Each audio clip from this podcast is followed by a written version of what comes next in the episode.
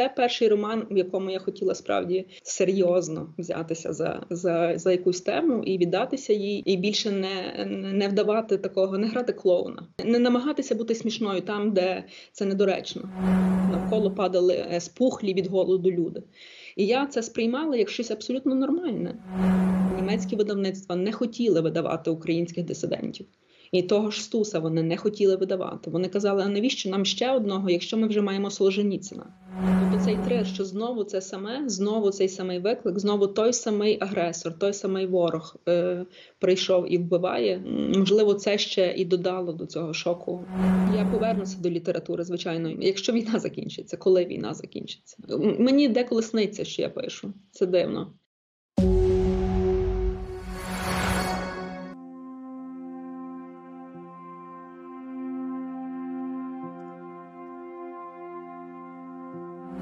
What does it mean for you? Uh... Таню, що для вас означає переклад цього роману англійською, і чому, на вашу думку, американці повинні прочитати цю книжку? Uh, should read this book. It's really um, big um, honor and Бути перекладеним англійською і щоб книжка з'явилася в одному з найбільших американських видавництв, це справді велика честь. Це також важливо для всієї української культури, тому що українська література стає цікавою. Україна має дуже багату літературну традицію. У нас є дуже добрі романи, які могли б бути перекладеними і стати популярними у світі. known in, the world. It was it's our destiny. I don't know why. Не знаю, чому обрали саме мій роман. Я не можу сказати, що це ідеальний роман. Він трохи складний і дуже сумний. Це роман про поразку, про те, як бути жертвою впродовж всього ХХ століття. The whole 20th century. Now it's a possibility just to look Переклад англійською це можливість, щоб дуже велика кількість людей змогли подивитися на ці події, дізнатися більше про Україну, її культуру, її історію, а також про цю війну. Чому українці настільки сильні в їхньому протистоянні? W.W. Norton – це величезне е, видавництво у Сполучених Штатах, одне з найбільших. Як так, по-перше, сталося, що е, видавництво Старолева змогло продати їм е, права? І, взагалі, якщо б ви могли розказати цю історію купівлі продажу прав, е, як вони зацікавилися? Я насправді майже не пам'ятаю тих часів, тому що це йшлося якраз про е, кілька місяців після вторгнення, коли я ще, по-перше, перебувала в страшному шоку е, від, від, від того, що відбулося. По-друге, у страшних переживаннях за своїх найближчих друзів, найближче коло знайомих. І, е, і це паралельно відбувалося насправді з моїм німецьким видавництвом, тому що права на, на цей роман мало німецьке видавництво Twitch. Воно доволі велике в Німеччині. Тобто тут вже е, велике видавництво говорило з великим видавництвом на рівному на рівних, фактично. І вони бачили, е, що забуття вийшло німецькою, що воно було доволі успішним. Е, А минулого року також і в Німеччині, і в німецькомовному просторі інтерес до цього роману зріс надзвичайно. Тобто вони продали, мені здається, більше значно книжок ніж за попередні два роки. Я запропонувала перекладачку Зані Томпкінс, і вона фактично була полишена з цією роботою сам на сам. Я їй дуже мало могла допомогти, тому що я фактично була постійно в поїзді. Минулого року, 22-го року, я провела в потязі 144 дні. Я порахувала Це тільки в поїзді. Е, Тобто я жила фактично е, і досі насправді нічого не змінилося, але я вже звикла до такого темпу і до такого ритму, що це постійно потяг, це постійно якісь вокзали, постійно якісь сцени. Це ви з турами їздите? Книжки, книжок? Ну ні, це, це, це дуже різноманітні е, події можуть бути. Зазвичай дискусії, якісь наукові, якісь літературні, напівлітературні. Дуже небагато є україн, е, українців чи українок, які можуть говорити німецькою мовою. Я виконую трохи якусь таку нав'язану е, мною самою, тому що це найменше, що я можу зробити е, м, м, щодо своїх друзів, які зараз в Україні, і або ж на фронті. Як на вашу думку, чому саме цю книжку е, обрала іноземна аудиторія? Ну, я думаю, просто ем, ну, сама тема, так? Тому що, як я казала, це трохи така моя коротка історія ХХ століття е, в Україні з усіма її е, падіннями, е, переважно падіннями, з усіма її трагедіями, е, масакрами, вбивствами. І тим, ем, як з цим з, цією спадщиною е, е, і що робити з цією спадщиною тим, хто вижив, або ді, ді, дітям тих, хто вижив. Так, я насправді несвідомо ем, написала роман про е, між, між, між, це трансгенераційну травму. Я вже дізналася про цей термін з е, е, рецензій на цю книжку. Я сама не знала про існування такого цілого. Е, Тобто, це швидше таке ін- інтуїтивне було моє. Я просто йшла на осліп у цю тему, не розуміючи насправді, що я роблю. Я ж кажу, що іноді історії е, самі говорять за себе. Звичайно, що великим поштовхом був ще 2014 рік і Майдан. Це такий теж для мене був етап. Дорослішання, і е, раніше я писала тексти такі сатири- сатиричні, швидше, такі сюрреалістично сатиричні. і Мені добре було в них. Вони не були політичні у, у, у, ем, у такому якомусь класичнішому е, терм, ну, значенні. А це перший роман, в якому я хотіла справді. ем, Серйозно взятися за, за, за якусь тему і віддатися їй, і, і більше не, не вдавати такого, не грати клоуна. Знаєте, не, не, не намагатися бути смішною там, де це недоречно. Е, Література східноєвропейська загалом, особливо до цих е, невеликих, як казав Кундера, е, невеликих е, націй Польщі, України, Чехії, Словаччини, Угорщини, от оці, що між великими імперіями перебували, вони взагалі схильні до оповіді такої сатиричної. Знаєте, коли крізь сльози е, смієшся на повний голос. Е, Тому що твої історії, з якими ти виріс, так настільки жахливі, що без сміху їх ніхто не буде слухати. Тобто це єдиний спосіб насправді розповісти про них. І я у такий спосіб насправді це і робила. Я так і розповідала. Е, Забуття це перша книжка, де я відмовилася від цього, від цього захисного сміху. А просто спробувала серйозно, спокійно говорити про речі, е, які мене турбують. І я хотіла розповісти первісну історію В'ячеслава Липинського, тобто це мав би бути такий історичний фікшн. Е, Хоча я дуже серйозно, е, по-моєму, ставилася до, до фактів і намагалася максимально відтворити його, його історію життя. Але врешті з'ясувалося, що я не можу без, без, без якогось альтер-его свого, без продовження його історії. Я не можу розповісти цю історію. Ось і десь після якогось 60 сторінок я раптом зрозуміла, що, е, що я не можу більше так писати, як я писала, і мусила ввести ще іншу лінію, бачите, таку іншу часову лінію, типу е, умовного теперішнього. Е, і це якраз те, що я насправді ненавиджу в інших романах, коли переривається е, нараторська лінія. Я би хотіла е, написати історію від початку до кінця. І все, не переривати її, але бачите, не вдалося мені. Тому що м- говорити про українську історію від початку до кінця неможливо без цих переривань. Вона повна от оцих е, обривів, е, знищень, якихось чорних, чорних дір, просто які, які вже неможливо нічим заповнити. Цікаво, що в першій рецензії більшій е, на цю на цей роман в у США The Atlantic, мені здається, так там. Е, Авторка цієї рецензії написала, що це ексгумація минулого. Мене дуже вразив цей образ, надзвичайно. Е, Тому що вона повністю має рацію. Це не спроба повернути минуле, це не йдеться про відновлення якоїсь пам'яті. А нас бо цю пам'ять неможливо відновити. Це справді як копання в такому масовому похованні. Ем, тому що історії всіх цих людей, про кого я написала в книжці, е, їх вже не повернути ніяк, ніяким чином не зробити своїми. Вони втрати, вони, вони, вони пропали в цій безодні мину, е, безодні насильництва, насильства і, і, е, і, і забуття. Так? Ці, цих еміграціях. Так? Це ж історія також і про е, українську еміграцію, першу фактично політичну еміграцію з України. І це неможливо повернути. Це ексгумація, це наша історія. Ви це згадуєте авторку, е, це американська журналістка е, Джудіт Шулєвіц е, в виданні The Atlantic, і вона назвала свою статтю е, Історія зомбі переслідує Україну. Як вам назва цієї статті? Я думаю, що це не вона називала це- так е, цей, е, е, цей текст, тому що напевно в них є якісь люди, які відповідають за максимально вражаючий назви, назви так. Але я вважаю, що всіляко добре, якщо це зацікавить.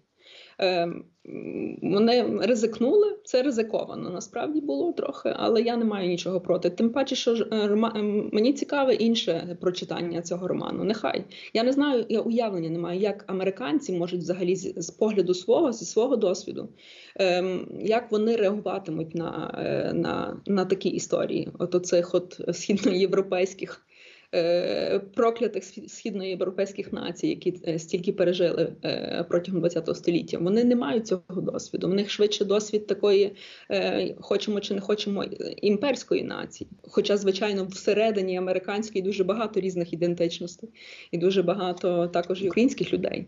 Так, але я не загальна, то ця така загальнонаціональна в них швидше імперська, і дуже важко, напевно, таким ем, так само і німцям, наприклад, дуже важко тим, хто був в історії швидше на боці загарбників, швидше на боці тих, хто агресував так в щодо інших, е, тим дуже важко насправді зрозуміти е, позицію жертв.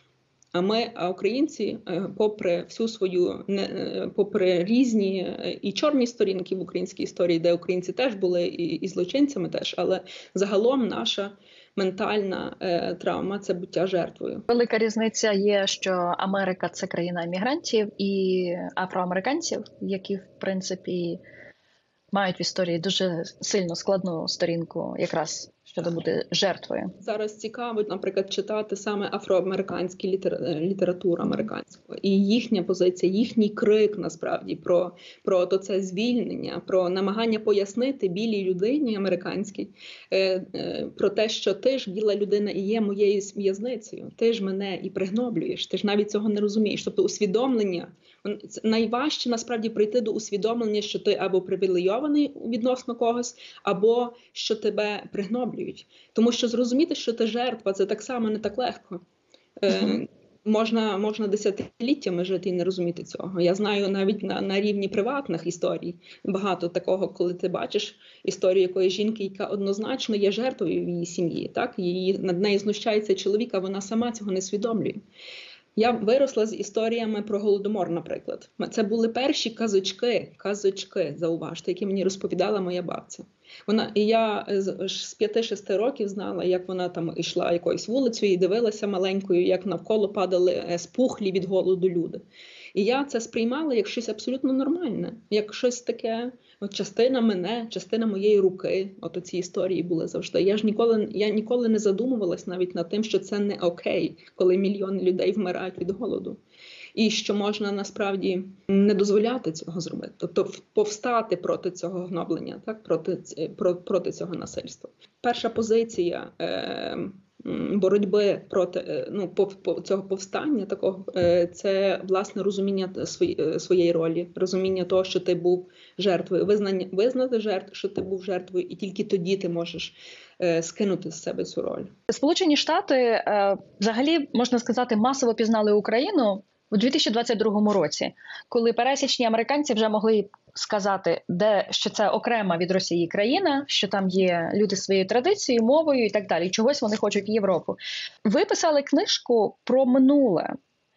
Ем, як забуття переплітається з тією історією, яку проживає Україна сьогодні? Вона це такий пресиквел, чи як це називається правильно англійською мовою? Це коли е, ти дивишся в цю книжку і робиш все для того, щоб не сталося того, що про що я в ній е. Е, щоб історія не повторилася в такій жахливій своїй якійсь найжахливішій формі, тому що події 22-го е, року надзвичайно схожі з е, і суголосні тим подіям, які були в 17-му, 18-му, 19-му, 20 ну до встановлення радянської влади в Україні. Ясно, що воно тривало довше в Україні, тодішній Україні взагалі не було політичної традиції. Ем, не було надзвичайно мало було людей, які взагалі розуміли, що вони роблять, розуміли, мали досвід політичної боротьби, політичної роботи, е, державницької роботи. Ем, люди е, заможніші, насправді таких надзвичайно мало було. Були надзвичайно сильний ворог, так і е, надзвичайно низька підтримка Європи і світу, взагалі, у боротьбі у цій боротьбі. Це тобто, це я так собі думаю, що це три такі найважливіші пункти, чому Україна тодішня не змогла встояти. А 22-й рік це е, якесь таке е, ну, дзеркальне повторення тих часів, тобто той самий виклик, скажімо, та сама небезпека. І е, мені здається, що ми перейшли її. Е, я вже тут кажу ми, хоча розумієте, що я з 2011-го не живу в Україні, але я настільки зв'язана з культурним середовищем е, українським зараз, що я не можу навіть сказати я. Я настільки деперсоналізувалася, що аж страшно. Ем, Отже, мені здається, що е, найгірші якісь небезпеки, мені здається, минули, і е, тому що, е, по-перше, тому що світ нарешті побачив, що Україна має шанс на, на, на існування, що вона заслуговує на те, щоб бути звичайною демократичною країною в межах своїх кордонів. Тобто, її. Підтримка значно більша. Тобто це буде ключовим, по-моєму, тому що е, у, у, найближчому майбутньому. І також згуртовані е, української політикума. Аби українська українська книжка стала популярною, англомовна українська книжка, про неї мають говорити. Не просто продати, е, не просто перекласти і викласти в магазин. І таке враження, що от, е, от це з'являється. Тобто Україна, Україну починають бачити в іншому сегменті. Яку Україну ми показуємо американцям через цю книжку зараз? Ну я не знаю, як через цю книжку, тому що Який сегмент? Та? Так, я вже трохи я її в 2016-му написала. Я тоді думала одне, потім е, боже, я вже двічі, тричі, напевно, померла і переродилася наново після з того часу. Мені здається, що е, е, загалом просто вони е, е, те, що вони бачать, це просто нормальних людей. Нормальних, модерних, розумних, е, адекватних європейців. Це, е, це, те, це, це було би моєю е, основною задачею і мрією. Іноді навіть собі, знаєте, після цих всіляких там сотень виступів, коли я говорю з якимось німецькомовними, е, ну, німецькими істориками або е, політологами, або літераторами е, про Україну чи про майбутнє Європи, чи про, про будь-що. Мені деколи здається, що основною моєю метою насправді це дуже скромна мета просто показати свою нормальність що ми, ну, е, е, що ми нормальні співбесідники. Е, що, ось така якась моя скромна, скромний вклад. А насправді це не так само собою зрозуміло, тому що дуже багато стереотипів пов'язано з, з, з Україною.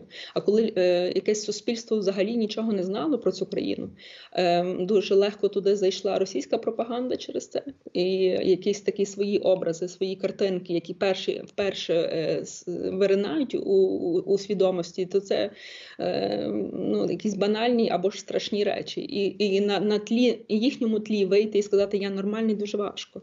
Е, Вони, вони не довіряють, вони дивляться на, на нас трошки все ж як на якихось таких е, напівварварів. Через призму Радянського Союзу.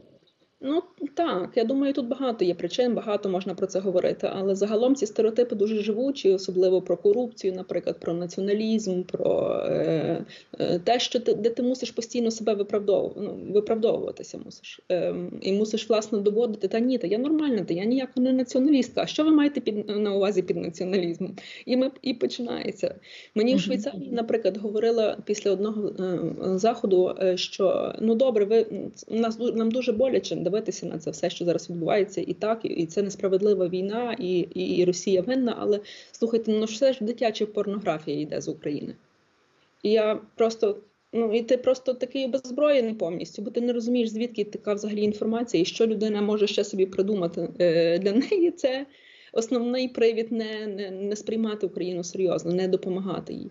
Ось ці стереотипи це надзвичайно живуча річ, і тому я вважаю, що немає сенсу з ними боротися в жодному разі, але є сенс е, працювати на щось позитивне, на щось е, творити насправді, творити нові сенси, нові дискурси, нові контексти, нові е, ну і нові тексти, звичайно, хто має на це силу, і, і хто здатний зараз у цей час писати текст, який хоча б трохи можна дочитати до кінця і не збожеволіти е, від того болю, як, е, і, від тих історій, які ти там е, прочитаєш. Моє завдання трошки більш швидше пропагувати українську культуру і про українську, українську літературу. Мені більше йдеться про те, щоб нагадувати постійно, що ми не, не звідки, що в нас є своя традиція, що є Тарас Шевченко, є Леся Українка, є Франко, є Коцюбинський, і ти говориш про них кожного разу. Мене сто разів питали, чи що я думаю про Пушкіна. За ці два роки, Ну, може більше ніж сто разів, але ніхто не питав мене про Тараса про Тараса Шевченка, наприклад, чи Лесю Українку. Е, І коли, наприклад, Сковороду, е, музей Сковороди знищили російську ракету е, біля Харкова, то е, багато, наприклад, німецьких газет написали про про, про Сковороду, але вони не могли його процитувати, бо Сковорода не перекладений німецькою мовою. А якщо перекладений, то в якихось таких видавництвах, де немає де тих книжок, не знайдеш ніде. Тобто я думаю, що завдання, мабуть, таких як я, тих, хто не безпосередньо е, на фронті або в Україні е, під під ракетами, хто знає трохи контексти іноземні. Насправді завдання е, популяризувати, робити все для того, щоб ця видимішою ставала українська культура е, і український голос загалом. Е, Цікаво, ви тему зачепили. Справді українську історію за нас дуже довго за кордоном, особливо у Сполучених Штатах, розповідали росіяни через своє розуміння або бажання розуміти історію. Ви кажете, що от ви. Багато їздите в поїзді, розповідаєте світові про Україну. І зараз є якраз вікно це відкрите, коли вони готові нас чути, тому що до 2022-го вони нас не чули. Хотіли слухати, тобто вони робили вигляд, що вони чують нас, а вони не слухали. А на вашу думку, чи ми достатньо робимо для того, щоб скористатися цим відкритим вікном? Тому що воно ж не буде довго відкрите. Ми вже бачимо зараз, навіть що от воно вже по чуть-чуть стає менше. Ну дивіться, ми теж не можемо стрибнути вище голови своєї. Я вважаю, що кожен робить те, що він може, і трохи більше. Я я живу за таким принципом. Не думайте, що це тільки проблема е, фінансування. Тому що надзвичайно важко знайти видавництво, яке би взагалі зацікавилось. Розумієте, не тільки в грошах справа, а а щоб видати книжку, потрібна е, зацікавленість другої сторони. Потрібно видавництво, яке справді хоче перекласти цього сковороду. Він воно хоче його взяти в свою програму і про книжкову програму, і бути і стояти за ним, хотіти його просувати, говорити про цю книжку і так далі. А просто видати, взяти гроші і видати такі таких е, охочих, звичайно, багато. Але ці книжки е, потім не присутні ніде. Вони не стають фактом конкретного літературного процесу. Тому не тільки проблема у фінансуванні. Потрібно зацікавлення, потрібні е, насправді потрібні живі контакти. Насправді, ось я вже на на, мої, на моєму досвіді розумію, що тим чим більше ти говориш з ними. Е, наприклад, я говорю тільки про свій німецькомовний простір, де я трохи краще е, орієнтуюся. Ем, ти їм розказуєш перший раз, другий раз, третій раз, на четвертий раз вони кажуть, ну добре, надійшли мені щось. І і от так починається далі розмова. Причому вона дуже складна, дуже і і небажання, нерозуміння взагалі, що українська література заслуговує ем, бути присутньою у великих видавництвах. Це ж це ж вона теж має свою традицію, і ця традиція тягнеться теж з радянського союзу. Мені розповідали про Німеччину, наприклад, такі речі, що е, німецькі видавництва не хотіли видавати українських дисидентів. І того ж Стуса вони не хотіли видавати. Вони казали, а навіщо нам ще одного, якщо ми вже маємо Солженіцина? Вони вважали, що що вони вже ніби покрили дисидентство Радянського Союзу, видавши е, книжку Солженіцина.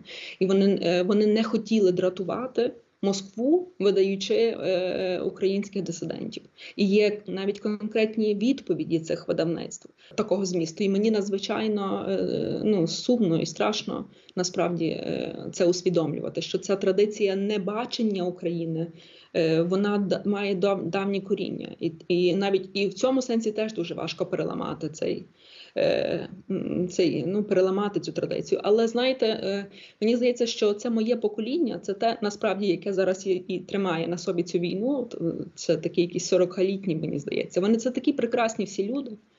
Е, от я не знаю, що, звідки вони взялися такі такі, такі чудові, такі такі розумні, такі з цим відчуттям свободи, з цим відчуттям е, смаку, так е, начитані. Е, я думаю, що що, що це насправді майбутнє таке. От воно я бачу тут майбутнє. Коли українські письменники почнуть приїжджати до Сполучених Штатів і розповідати тут про те, що наша Україн... Е, українська література є, вона має право бути на полицях магазинів. Знову ж таки, має бути зацікавлення іншої сторони. Тобто не йдеться про українську діаспору в США. Звичайно, е, мені здається, що ті е, багато заходів відбувається лише в таких в таких вущих колах, так які для української діаспори. А мене, наприклад, цікавить насправді не не українська діаспора. Я вони і так все розуміють, і все знають. Їм не треба зайвий раз пояснювати, хто такий Тарас Шевченко.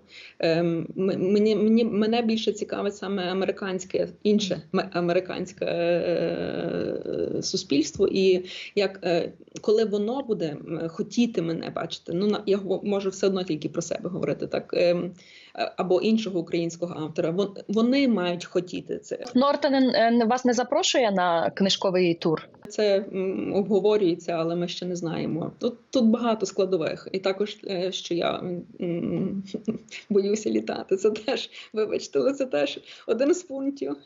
Я поборю цей страх, тому що скільки вже страхів я за ці два роки поборола, то це найменший з них насправді. Але е, ну тобто, щоб воно мало сенс. Я думаю, що якщо буде сенс, якщо я матиму бачу, бачитиму, що що, що, що це потрібно зробити, то то я полечу. А в березні ця ця ж книжка виходить в Ірландії, то я е, буду в Дубліні, е, тому бачите, треба було трохи англійську поправлятися в англійській. Яку книжку українських сучасних авторів е, ви б ви будете рекомендувати?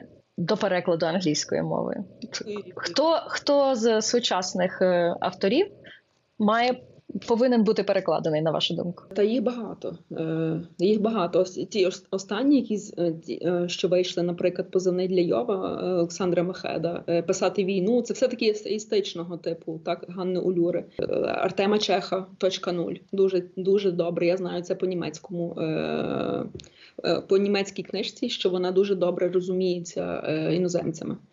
Ем, ось ем, Артем Чапай мені подобається. Ем, Е, мені подобається е, Луцешина, але вона здає, я не знаю, можливо, вона перекладена англійською. Е, мені подобається ну, Вікторія Меріна, звичайно, дуже багато поезії, про яку варто говорити. Я знаю, що, наприклад, остання збірка Артура Дроня надзвичайно сильна. Тут були ми. Він молодий солдат з Карпат. Е, я дуже рекомендую цю книжку. Це надзвич... це надзвичайно сильна поезія. Галина Крук з, поет... з поетів Катерина Калитко, Ірина Цілих, та їх е, безкінечна кількість насправді. Е, так, Гаська Шиян, Софія Анрухович. Так, це це все таке моє покоління, це тільки з молодших. На завершення нашої розмови ще я вас запитаю про. Я знаю, що ви говорили, що ви зараз не пишете, і е, війна на вас вплинула. Короткий а... текст і переважно німецькою мовою пишу їх. Чи є засіб вас повернути до літератури? Я повернуся до літератури, звичайно, якщо я матиму на це можливість. Е, якщо війна закінчиться, коли війна закінчиться, напевно, так або ж. Мені деколи сниться, що я пишу. Це дивно.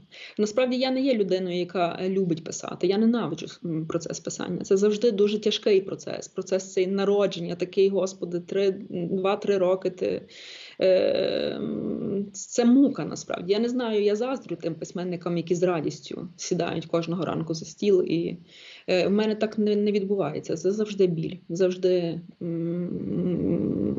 пере, перестрибування через себе. Тому що для мене писання це швидше процес думання. Я думаю, коли пишу. Я тільки тоді починаю думати. І, І це кожного разу. Е, по-новому кожного разу потрібно по-новому складати цілий світ. Тому що те, як я собі придумала, як, е, наприклад, у забутті в останньому романі, то так уже не може бути в наступному романі. Мені хочеться абсолютно чогось нового, і і я вже інша, вже багато часу минуло. Головне е, завершити війну, а а література з'явиться. Ну про нинішню війну, напевне, теж буде книжка про передачу цієї травми, правда? Тому що оце ж травма не лише втрати людей, це травма психологічна дуже сильна. І це звичайно. Тригер, так.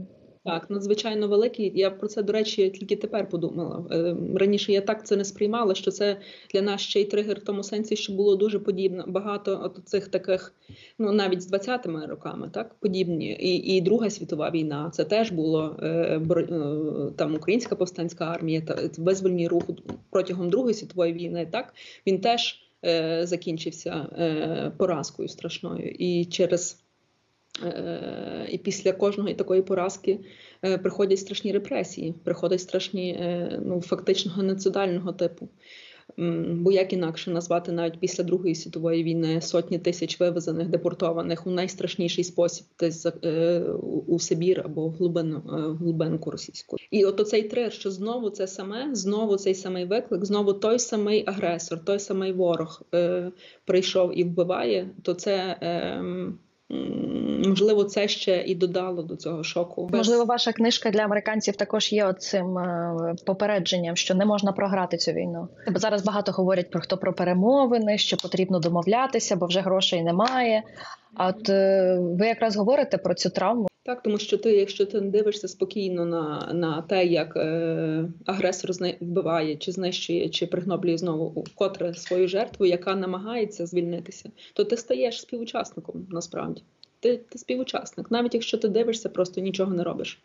Це е, таким чином і, і продовжується зло. Так, Таким чином воно йде далі, воно не зупиняється.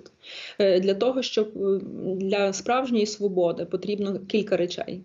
Е, потрібно не стати жертвою, не бути жертвою, перестати бути жертвою. Потрібно не нападати, перестати бути агресором. Ну і е, потрібно перестати просто дивитися. Не, От коли ти просто спостерігаєш за е, несправедливістю, яка чиниться, і нічого не робиш, то ти співучасник цього зла.